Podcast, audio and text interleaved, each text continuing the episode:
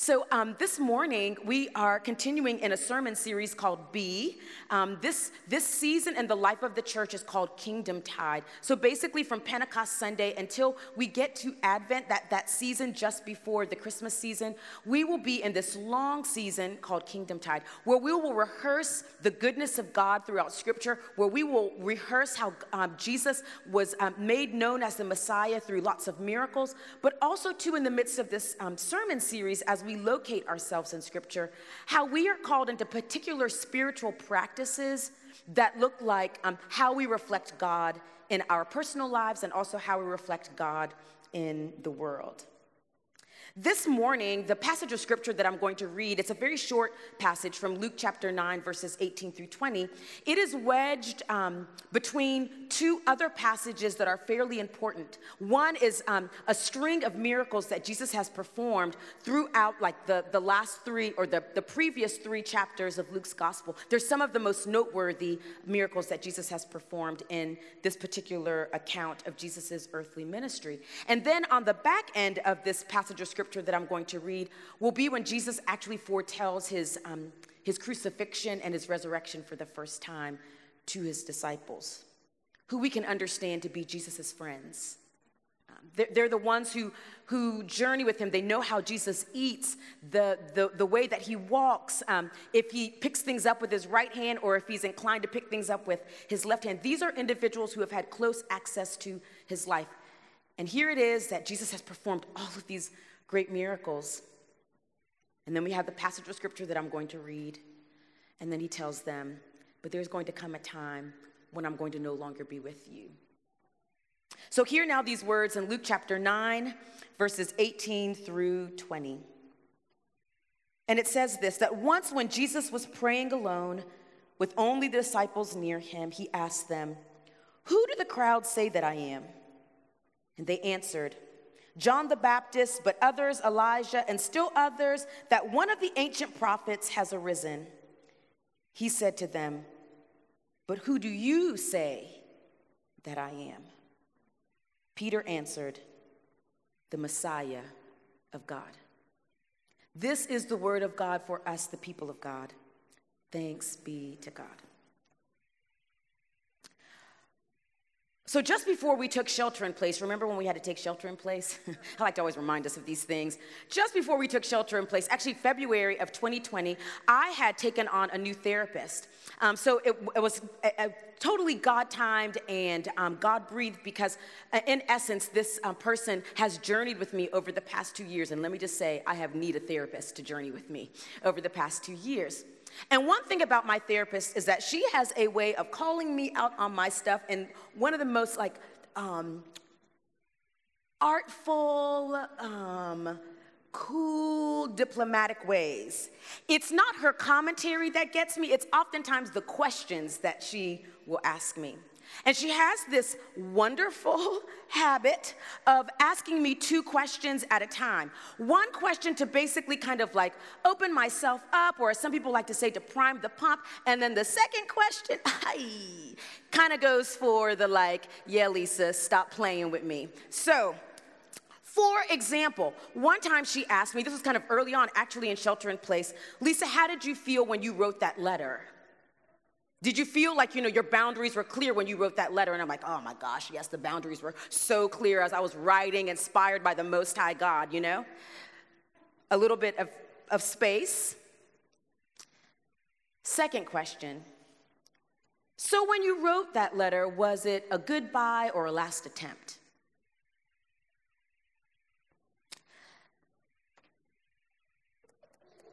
Do I really need you to be dancing on my neck right now, therapist? There's something about the second question that she asks me that gets to a deeper thing. It's usually that second question that reveals what I believe or don't believe about myself. It's usually the second question that unearths if I'm being honest or if I'm being incredibly, radically honest. It's usually the second question that helps me to even sometimes unearth my relationship or how I see God at work in my life or how I do not feel God at work in my life. The second question that she typically asks me is one that gets to a deeper thing. It is the question that really asks me to be honest. Jesus asks a lot of questions in his ministry. Who do they say the Son of Man is? Do you want to be made well? Why are you troubled and do doubts arise in your hearts? But in this particular moment in Jesus' ministry, in this particular moment with Jesus' disciples, Jesus' friends, Jesus asks those double questions. One question to kind of prime the pump Who do the crowd say that I am? Who do they say that I am? And then Jesus asks the second question, the question that gets to the deeper thing But who do you say that I am? Not what you hear third hand, or not all the murmuring or the loud voices, not the people who are whispering after there's been a miracle. I want to know, but who do you say that I am? Now, Jesus makes this move in Luke chapter 9, and like I said, it's wedged between two particular moments in Jesus' ministry and life that are important to note. Just before Jesus has this moment of prayer, Jesus had um, uh, basically enacted feeding the 5,000. Jesus is with a large crowd that ha- they follow the disciples. Jesus is preaching and teaching and talking about the repentance of sin and what it might look like for them to have life and life more abundantly. And then there's a food crisis, there's a hunger crisis. You have all of these people who have come to the countryside with Jesus, and there is nowhere for them to get food. And people begin to, you know, share their hangriness in the moment. But Jesus, being so attentive to our needs, tells the people to sit down. And there's a miracle where every single person, 5,000 plus, are fed. And there's even some left over. And then we don't know how much time has lapsed.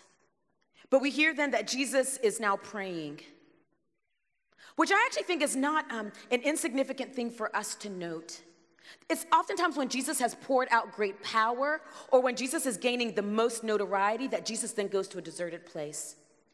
And Jesus doesn't just go to a deserted place, Jesus typically goes to a deserted place to pray. Now, I want to, um, this is kind of an aside, but I want, I want to stop here really quickly. Because I think it's a beautiful thing for us to take notice of in Jesus' life.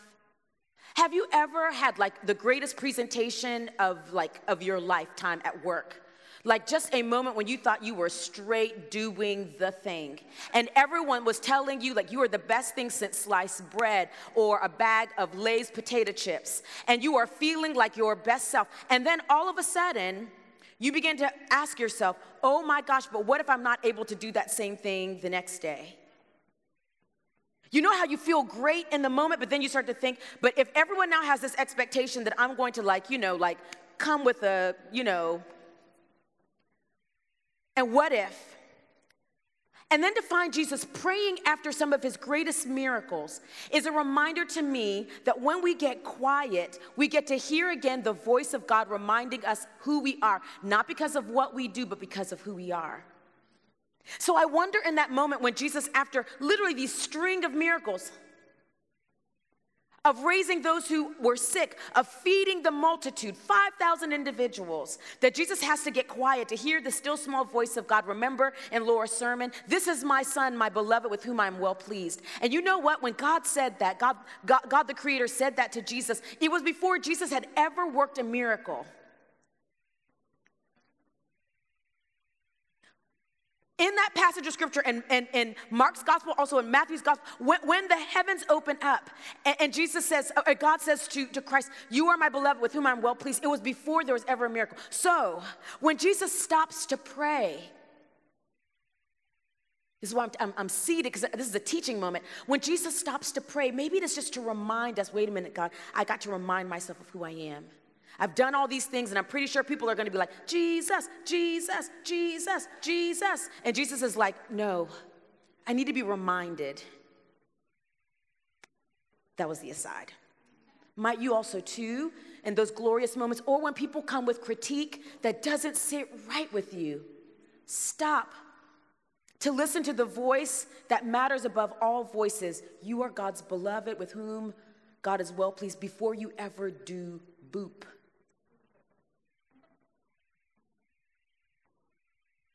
So Jesus has now done this great miracle, and he is praying, and it's only Jesus and the disciples.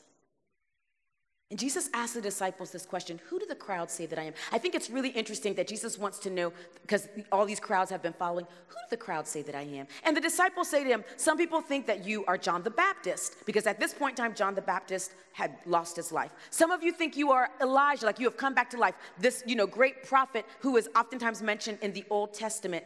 Others believe that you might be any one of the prophets who have arisen, like you are basically the reincarnate version of any of these prophets which would not be a bad thing if Jesus had been any of these individuals, because all of them had had beautiful earthly ministries.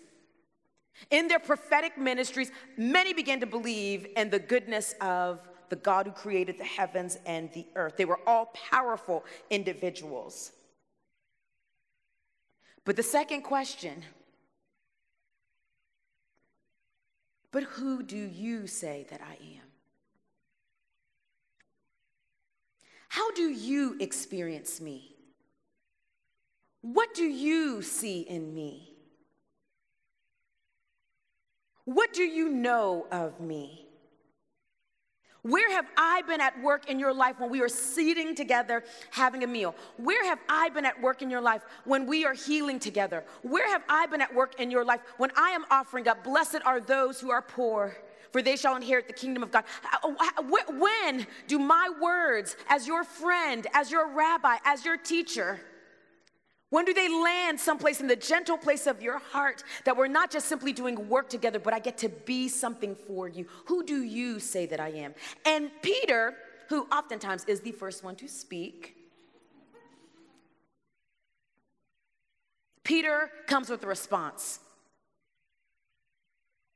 You are the Messiah. Now,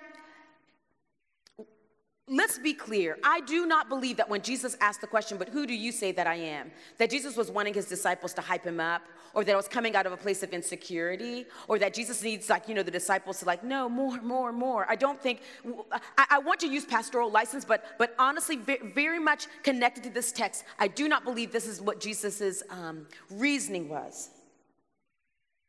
But it makes more sense that as Jesus has done these great miracles, and as Jesus is about to tell his disciples, guess what? I'm going to be crucified. You are going to see me experience one of the most gruesome deaths by the nation state. That maybe Jesus in this moment wants to say, I know you get to see me do all these things for the crowds. I know you get to see me say all these things to the crowds. I, I know you get to see how I show up for the crowds, but I want to know what it also means for you. Like, do, do you know that I also show up for you? That the healing for the crowds is healing for you. That the words of blessing for the crowds are also blessing for you. That the ways in which I want people to have life and life more abundantly, you who are closest around me, those of you who call yourselves followers of Jesus, basically disciples, who am I for you? Peter responds, Jesus, you are the Messiah. Messiah being translated the one who saves or the one who's going to, you know, come and deliver us. Which maybe in that moment, what Peter is saying, Jesus, I see how you saved me from my ego. Jesus, I see how you've saved me from myself.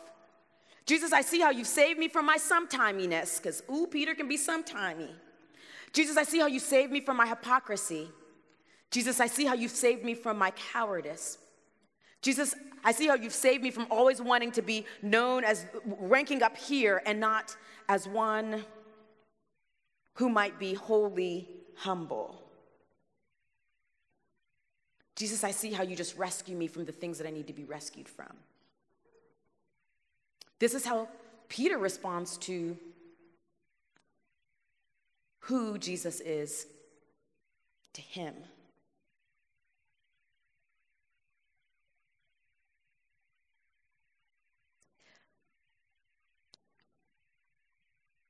I promise I'm not trying to live forever within a pandemic shaped imagination. When I talk about what it's meant for us to live in the, the last two years. I don't want you to think that I'm stuck in time. I just don't want us to think that this time has meant nothing for us. And, and, and the tools of the empire is always to make it seem like, oh, the pandemic was a blip on the radar screen. Like, like let's just get back to something. Um, and I think that uh, an act of resistance is no over and over and over and over again to point out that something has happened to us and in the world and in us and through us because of this time, and that God has been faithful. So I want to couch these two questions within this liminal space that we have been living in in the midst of a pandemic. For you, what have you heard the crowd say about who Jesus is? Oh, and the crowd's got a lot of things to say about who Jesus is.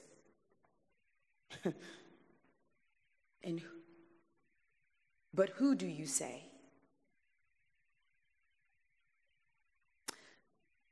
I think this question is important for us in this season. Who do the crowds say that I am? Because there are moments when the crowds might get it right Jesus is one who shows up in communities. Jesus is one who sustains us. Jesus is one who provides for us. Jesus takes care of us. Jesus is a healer. Jesus is one who uh, is for justice and liberation. Okay, if the crowds, that, that's good if they're saying those things. But we also know that sometimes the crowds be getting it wrong. When the crowds declare that Jesus is shaped by the power over and not power with, the crowds are getting it wrong. When the crowds say that Jesus looks like the picture of Christian nationalism, the crowds are getting it wrong. When they make Jesus look like literally the poster child of empire, one who doesn't care if some people die and some people live the crowds are getting it wrong. So sometimes when Jesus asks us, Who do you say that I am? it is our moment to say, Let me tell you who I know Jesus to be. This Jesus who says, What does it gain you? You know, profit you if you gain the whole world but you lose your soul. Hey. When the world says, no, no, no, this is what Jesus looks like, and that Jesus co signs things that actually are about death dealing, you can say, no. Jesus told me plainly, John 10 10, the enemy comes to steal, kill, and destroy, and that's not my life, but I have come that you may have life and life more abundantly. Who do I say Jesus is? Jesus is one who is always yoked to life and only life and life hard stop.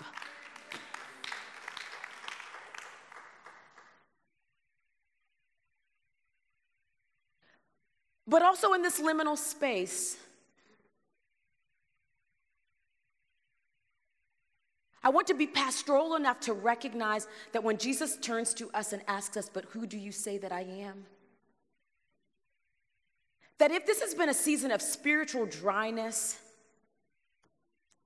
if it has been a season where it's been so difficult to pray, if the very idea of coming to church, you have to do all this like work just to kind of like get up out of the house and get in the car to find yourself in this place. If all of the one liners that people used to say about how God operates and how God shows up, it just feels like they don't land the way they used to land. Sometimes hearing that voice of God say, But who do you say that I am? Sometimes we're like, God, you feel so far away.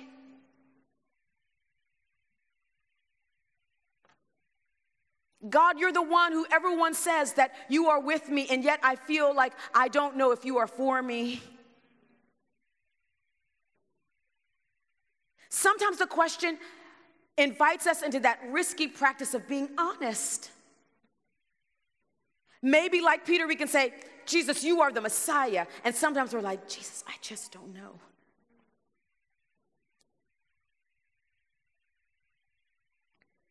The summer of 2020, I'm going to keep going back to this.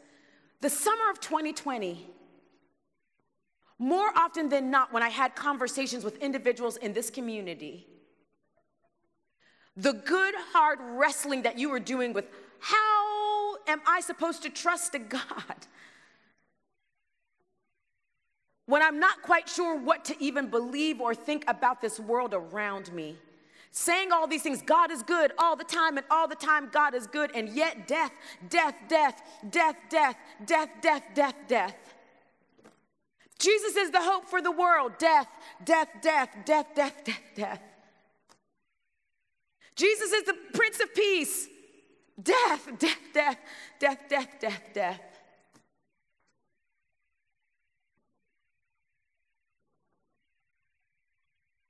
It can be so risky.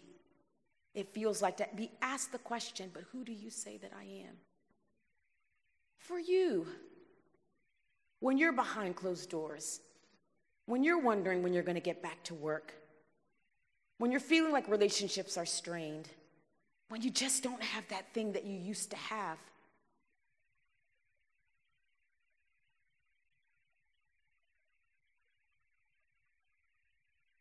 My therapist also has a really beautiful way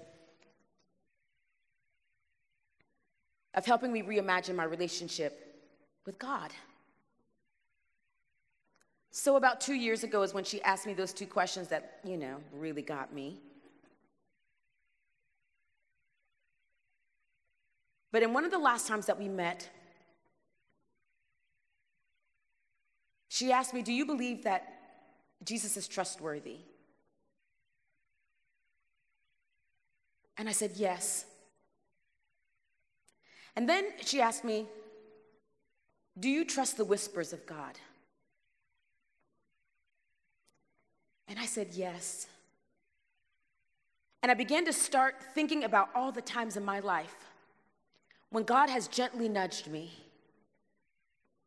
when God has spoken a word to me, when people have shown up for me at the God appointed time, when people have said a thing to me in the God appointed season, when I have been in a place that I did not know that I needed to be in that place, but I got the very thing that I needed.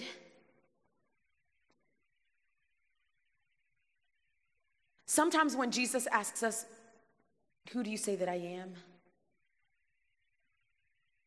Maybe all we can do is just start with the thing that we can just like, Jesus, I know that you are water from a well. I don't know about the other things.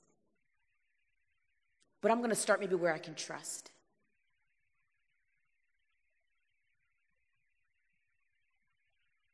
I'm going to start with where I can trust.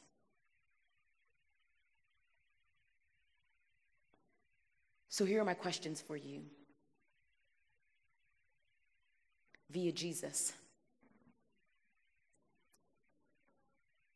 Who did the crowd say that Jesus is? But as you have experienced him, as you have known him, as you have been loved by him, who do you say Christ is? For you, will you pray with me?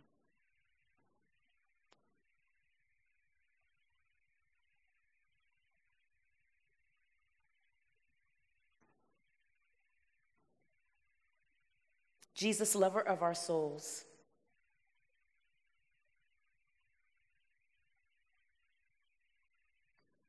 Jesus' name above all names. Jesus, who is the great I am. Jesus, who is Emmanuel, a God who is with us. There are moments um, that we can say these things even if we cannot feel the things. And there are moments, oh God, that we can confess we say the things and we also are experiencing the things. God, in this moment, or for those among us who might be feeling a little bit spiritually disconnected,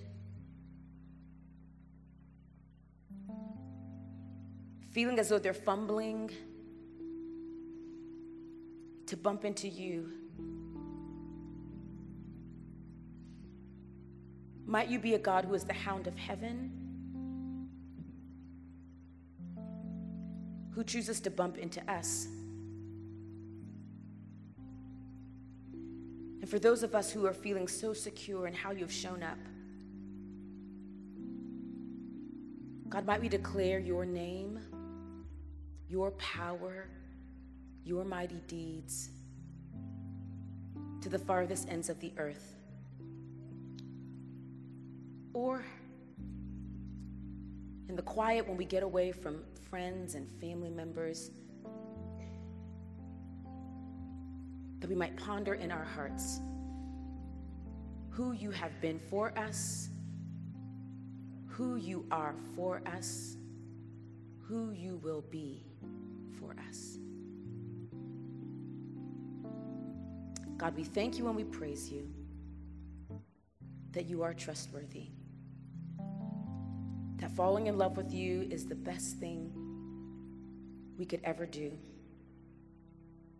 and that God being loved by you is the best thing there ever is. We offer this prayer in praise and thanksgiving. And all God's people said,